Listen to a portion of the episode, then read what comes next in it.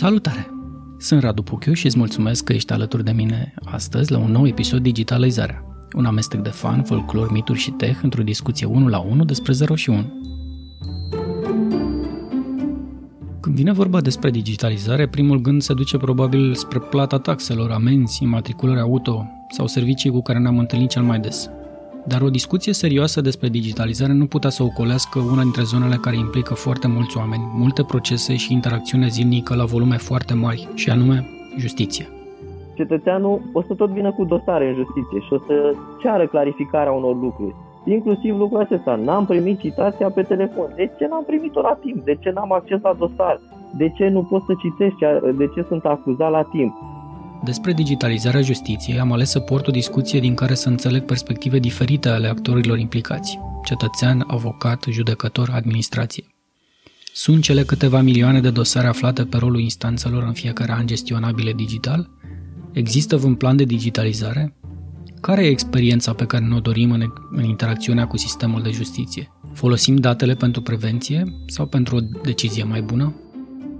Cei care sunt direct afectați de actul de justiție nu sunt întrebați. Noi nu avem o statistică despre gradul de satisfacție al martorilor sau al minorilor sau al părinților care au interacționat. Noi știm doar că au fost atâtea dosare pe divorț, atâtea dosare pe administrație publică, dar nu știm nimic de feedback-ul acestor persoane. Și este straniu. În prima parte l-am invitat alături de mine pe Dragoș Ivan, avocat și pasionat de tema digitalizării, dar și de cauzele legate de infracțiuni în mediul online. Haideți să vedem cum vede un avocat digitalizarea justiției. Salutare, Dragoș! Bine ai venit la Digitalizare! Salutare, Radu! Mulțumesc pentru invitație! Cum e justiția? E oarbă și când vine vorba de digitalizare? N-aș zice că este oarbă, aș zice că este imparțială și față de digitalizare acum e, se poartă cam cu un fel de răceală de asta, dată de faptul că nu are încredere în ea și nu o cunoaște și este un element nou, iar justiția, așa cum știm toți, este de foarte mult timp pe aici, este conservatoare, este puternică, uh, decide în privința vieților noastre și în privința vieților celorlalți, așa că, fiind conservatoare și având puterea asta de decizie de foarte mult timp, e un pic reticent a, în a lăsa ceva să pătrunde, ceva nou, ceva oarecum necunoscut. Și e lupta aceasta între o justiție care dorește să reglementeze necunoscutul, digitalizarea, uh, și o justiție care dorește să folosească digitalizarea pentru a spori propria putere. Putere de a ne ajuta pe noi toți ceilalți, că despre asta discutăm. Când e mhm, vorba de mhm. justiție, este una dintre forțele venite să ne ajute, să ne protejeze drepturile. Noi dăm putere justiției pentru a ne proteja, nu pentru a ne pune interdicții. Spune-mi, uh, am observat un număr impresionant de dosare aflate pe rol. Nici nu-mi imaginam că e atât de mare. M-a surprins pentru că mă gândeam că o să fie o presiune a sistemului, în primul rând, să se digitalizeze ca să-și ușureze munca. Cum, uh, cum de nu? Cred că aici am, uh, am o veste bună și am o veste proastă. Vestea bună este că, într-adevăr, așa cum ai spus tu, o justiție digitală este o justiție mai eficientă, care ne rezolvă problemele mai rapid, care ne înțelege problemele și care comunică cu noi mai, mai prompt. Nu o să mai ai situația în care primești o citație și nu știi ce ești în dosarul respectiv. Inclusiv eu, în, în parcursul vieții mele, s-a întâmplat să primesc o citație în care nu reieșea foarte clar dacă eu sunt vinovatul sau eu sunt victima. Pentru mhm. toți anunț că eu eram victima. Dar asta nu reieșea deloc uh, din citație și a trebuit să mă prezint uh, oarecum fără informații, neștiind nimic. Uh-huh. Vestea bună este aceasta, potențialul de a informa, de a comunica și de a ajuta cetățeanul. Vestea proastă este că odată cu digitalizarea întregii lumi, justiția o să aibă și mai multe dosare. Pentru că avem o lume digitală în care lumea e conștientă de drepturile pe care le are, în care ne exprimăm și vrem să fim lăsați să ne exprimăm cu cât sunt mai multe conturi pe Facebook, cu atât sunt mai multe persoane care vor să posteze acolo, vor să comenteze, iar în momentul în care cineva le interzice accesul, fug la justiție. Cu cât mm-hmm. sunt mai multe portale de vânzare, cu atât sunt mai multe antreprenori. Vând, vinde mai multe lucruri, de la drepturi de autor, că eu scriu pe un blog sau vorbesc într-un podcast, mm-hmm. până la mai multe mese, mai multe cuie care sunt produse pentru ceilalți. Și dreptul comercial aduce foarte multe dosare Cu cât sunt mai multe instituții, la fel. Plecând uh, de la ideea asta de utilizator, uh, în general și eu privesc digitalizarea ca o posibilitate, nu este unica, de a schimba această experiență a utilizatorului. Cum, uh, cum vezi tu aici? Cum ai schimba din perspectiva userului, cetățeanului, tot acest ansamblu uh, al justiției?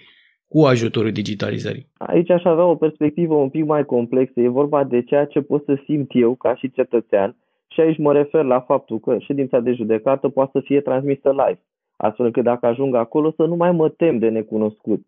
De faptul că pot să fie o comunicare a dosarului electronică sau să fie informat prin SMS ce se mai întâmplă sau să fie protejată identitatea. Asta e iar ceva foarte important, prote- protecția persoanei care este implicată într-o procedură juridică. De asemenea, aș merge foarte mult pe latura de adaptare. Uh, digitalizarea permite uh, videoconferința astfel încât eu nu mai trebuie să fiu în aceea sală cu cel care m-a agresat sau cu cineva de care mi-e frică. Pe de altă parte, mai e latura aceasta invizibilă, latura uh, digitalizării care presupune accesul profesioniștilor la tehnologie, la inteligența artificială care poate să analizeze dosare de sute de volume. Există dosare care au mărimea unei camere și un dosar uh-huh. mic, o contravenție. Dacă, dacă ai o problemă contravențională, dosarul tău o să aibă 100 de pagini, 200 de pagini. E posibil să se ajungă la uh-huh. astfel de, de număr de pagini. Uh, mai este vorba și de faptul că în acest moment magistrații nu au un antrenament specific pentru asta și nici polițiștii. Și deseori ei nu înțeleg cât de gravă este o infracțiune cibernetică, de exemplu. Din mhm. experiența mea, majoritatea infracțiunilor cibernetice implică minori, de exemplu, pentru că sunt online majoritatea mm. utilizatorilor sunt tineri. E bine, poliția nu ia foarte în serios aceste infracțiuni. Dacă îi zici că cineva se hărțuiește online, se dă bloc. De ce vii aici? Uh, sau dacă cineva îți, îți hăcuiește calculatorul și deține control asupra informațiilor, zice, dar asta nu e proprietate, e, e toate alte poze, n-ai nevoie de pozele alea, n-ai nevoie de datele mm-hmm. alea, nu e atât de problematic. Dar uh, emoțional, clienții mei se simt ca și cum ar fi fost ei răpiți se simt ca și cum ei ar fi fost lipsiți de libertate și se simt în nesiguranță. Că, văzut, acum am ajuns în punctul în care viața noastră se găsește pe, pe un telefon. Avem datele bancare, avem poze personale, tot felul de informații, câteodată nici tu nu mai știi ce ai făcut acolo, dar dând scroll afli despre tine. Și e zona aceasta, pe de-o parte e vorba de ceea ce îi oferim cetățeanului direct, mă refer la aplicații, comunicare, transparență și ceea ce îi oferim indirect, prin antrenarea acestor specialiști, prin dotarea lor cu echipamente ce să le permite să-și facă treaba mai bine. Mm-hmm. Da, uite că ai adus vorba de partea asta de uh, înțelegerea problemelor uh, legate de digital și de online și așa mai departe. Cum poate justiția să judece cauze de cybercrime, de uh, fraude pe uh, calculator și așa mai departe în contextul în care uh, ea pare că nu folosește instrumente digitale. Nu e ciudat, adică până la urmă trebuie să înțelegi procesul cumva mai bine, bănuiesc, dintr-o experiență. Sunt complet de acord și să știi că numărul celor care realizează acest lucru din sistem este în creștere. Pentru că în momentul acesta internetul a devenit un soi de loc de joacă atât pentru noi cât și pentru întreaga lume infracțională. Toată lumea se joacă acum pe internet și știi care e singura metodă prin care poți să le strici joaca infractorilor? Să-i ajuți să ajungă în fața instanței. Să explice acolo de ce au făcut lucrurile acestea. Fie că vorbim de cyberbullying, care, în fine, se întâmplă mai des, fie că vorbim de uh, phishing sau uh, altfel de astfel de metode. Uh-huh, Aici avem uh-huh. uh, o dublă problemă. Pe de o parte avem problema celor din sistem și a justiției care, nefolosind aceste mijloace, nu, nu plasează importanță pe, pe nesiguranța pe care ți transmite faptul că ți-ai pierdut contul de Facebook sau că cineva îți folosește contul de Facebook uh, duplicitar. Uh, și pe de altă parte e propria noastră siguranță a cetățenilor. Uh, mulți ne-am obișnuit să ne gândim în felul următor. Nu o să mă atace pe mine cineva, nu sunt NASA, nu sunt FBI, nu, nu sunt un challenge pentru nimeni. Uh, ceea ce nu știu persoanele este că ținta preferată a hackerilor este persoana obișnuită, că nu are protecție și nu o să-ți fure toți banii dintr-un cont odată, ci ți ia câte 100 de euro în fiecare lună. Și dacă are 1000 mm-hmm. de astfel de clienți, asta este infracțiunea perfectă. Dacă atași NASA și, un ei, uh, și ei un, un kilobyte de informație, cineva se va sesiza. Dar dacă uh-huh. ție îți dispar 50 de euro pe lună, nu o să se sesizeze nimeni, că nu știu în primul rând de lucrul acesta.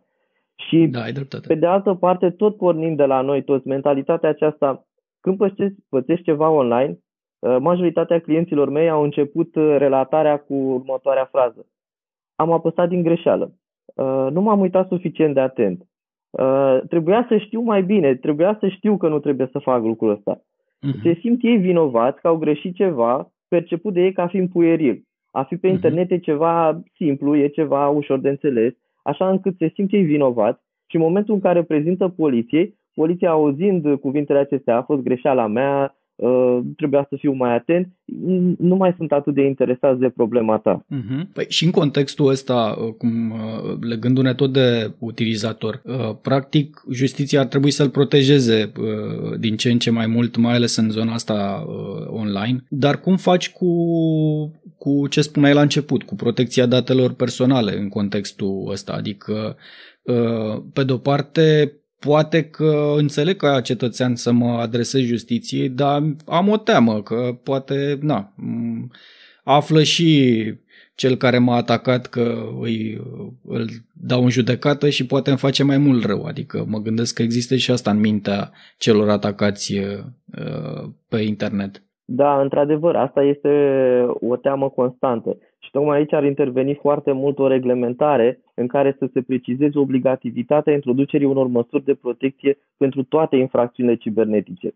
Noi nu trebuie mhm. neapărat să reinventăm ceva. Există în acest moment anonimizarea datelor, uh, audierea la distanță, audierea de aceeași persoană, într-o încăpere special amenajată, dar nu sunt folosite, că nu e plasată o importanță pe acest lucru. Și am văzut Excepțiile sunt puține, dar ar trebui să devină regulă. Am văzut-o chiar ieri, o știre foarte interesantă, prin care am aflat că s-a adaptat o cameră pentru audierea minorilor. A costat 35.000 de euro, are tot felul de tehnologii în ea, astfel încât uh, persoana se simtă comodă și este o schimbare binevenită, pentru că uh-huh. dacă audiezi o persoană care nu se simte comod, nu are încredere în tine, nu o să afli nimic. Nu o să poți proba infracțiunea niciodată persoana o să Corect. fie și mai traumatizată, pentru că acum stările arată îngrozitor și n-ai posibilitatea de a audia prin videoconferință ca omul să se simtă în siguranță la el acasă și să vorbească liber. Așa că în cele din urmă nu o să ai martori, nu o să ai relatări, nu o să ai probe și uh, nu o să ai infracțiunea aceasta cibernetică dovedită. Foarte greu se, se dovedesc astfel de infracțiuni și este mare păcat, pentru că sunt lucruri care ne afectează puternic sunt lucruri care ne lasă fără intimitate, fără încredere și asta se va cunoaște. Uh-huh.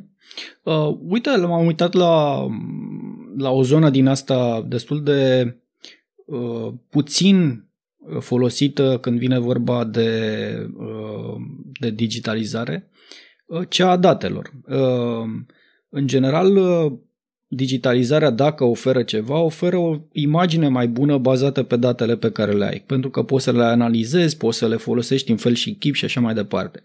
Uh, mi s-a părut că e o componentă care lipsește. Lipsește în general când vine vorba de uh, administrație și stat, uh, nu se prea uită la datele pe care le are, dar justiția mă așteptam să ia niște decizii în privința viitorului ei bazat pe, pe aceste date. Și am văzut că ne uităm la număr de dosare, număr de uh, judecători și câte uh, resurse sunt uh, disponibile pe aceste dosare și așa mai departe, dar uh, nu ne uităm mult mai adânc la cine sunt oamenii care uh, uh au o problemă, ce tip de problemă au, dacă ele sunt răspândite într-un anume fel, adică niște decizii de tipul ăsta și preventiv poate.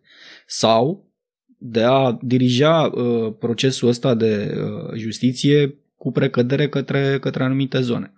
Cum, uh, cum vezi tu lucrul ăsta? Îți împărtășesc uh, importanța acordată statisticilor.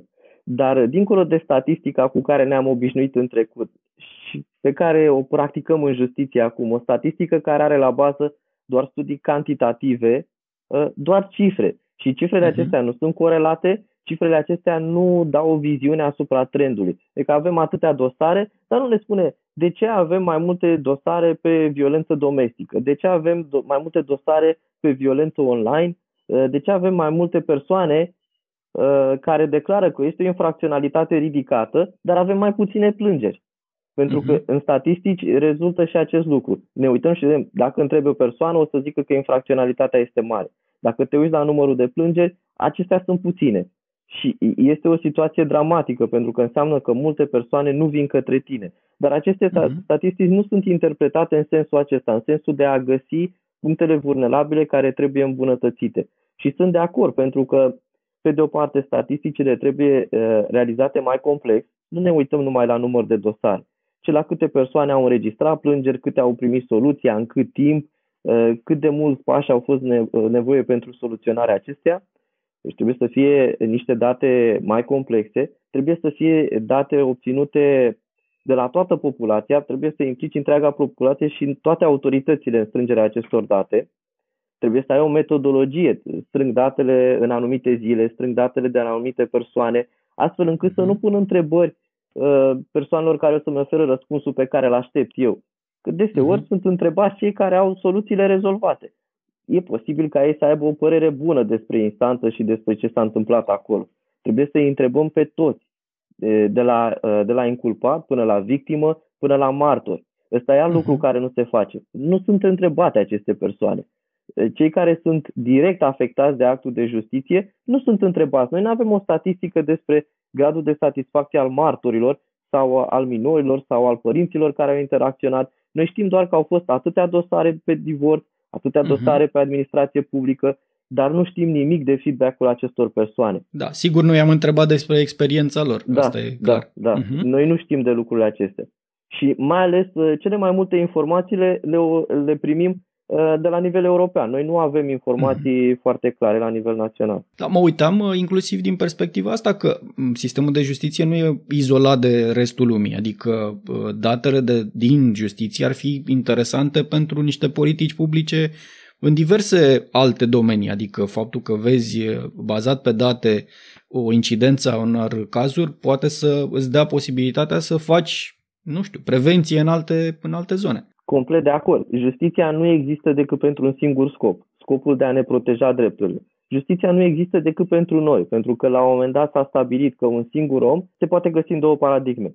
Fie uh-huh. este puternic și aplică o justiție nedreaptă, neproporțională, o răzbunare, fie este uh-huh. slab și rămâne fără justiție. Nu o să afle adevărul, nu o să fie protejat. Iar, într-adevăr, putem să ne dăm seama de ce informațiile din justiție ar ajuta, de exemplu, uh, modul în care organizăm școala, pentru că elevii se plâng de ce se întâmplă acolo, pentru că uh-huh. părinții se plâng de ce se întâmplă acolo. Putem să ne dăm seama de ce am avea o administrație mai bună, pentru că avem foarte multe plângeri în contencios administrativ. Asta înseamnă că statul nu rezolvă problemele cetățeanului și noi nu știm nimic despre asta. Avem mhm. foarte multe dosare uh, rezolvate sau în rezolvare și noi nu știm uh, de la ce au pornit acestea. Inclusiv în contravențional. Noi uităm, este uriaș numărul uh, de amenzi care este contestat. Și trebuie să înțelegem de ce, pentru că blochează celelalte dosare. Avem foarte multe dosare pe contravențional, dar noi uh-huh. nu, am, nu avem nicio propunere legislativă, din câte știu, care să fie motivată pe jurisprudență sau pe date transmise de justiție sau să vină uh-huh. din partea Ministerului Justiției, uite, avem problema asta, avem zeci de mii de dosare, credem că aceasta ar fi soluția pentru a preveni.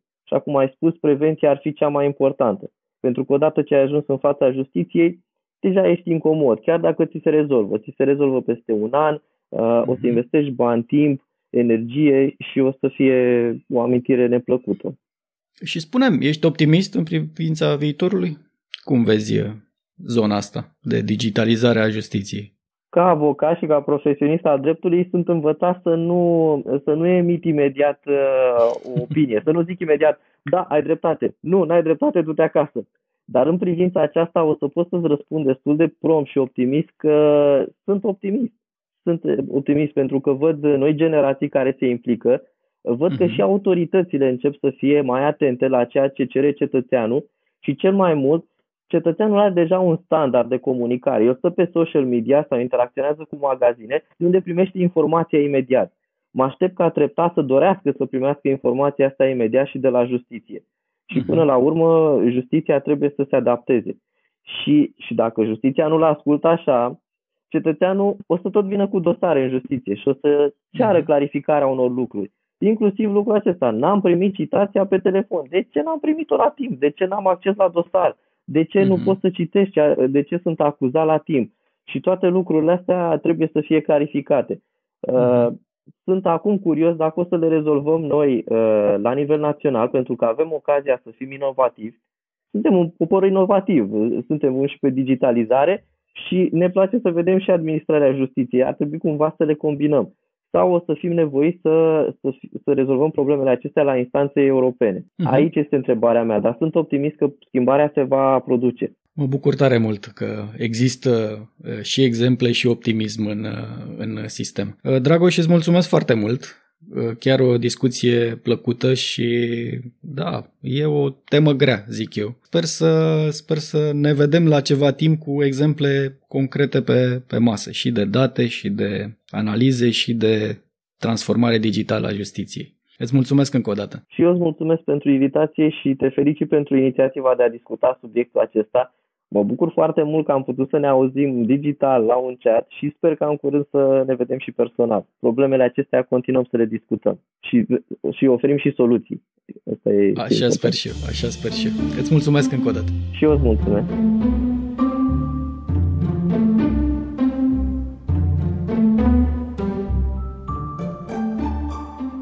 Asta a fost astăzi la Digitalizarea. Îți mulțumesc că ai fost alături de mine și invitatul meu. În următorul episod voi încerca să văd cum arată experiența de cetățean implicat în relația cu sistemul de justiție. Te aștept pe SoundCloud și Apple Podcasts. Pe mâine! Digitalizarea Digitala, Digitala. A mix of fun, folklore, myths, and tech. With awesome people in Radu Pukyu. Aidotsi totsi kumik kumarins prodigitalisare.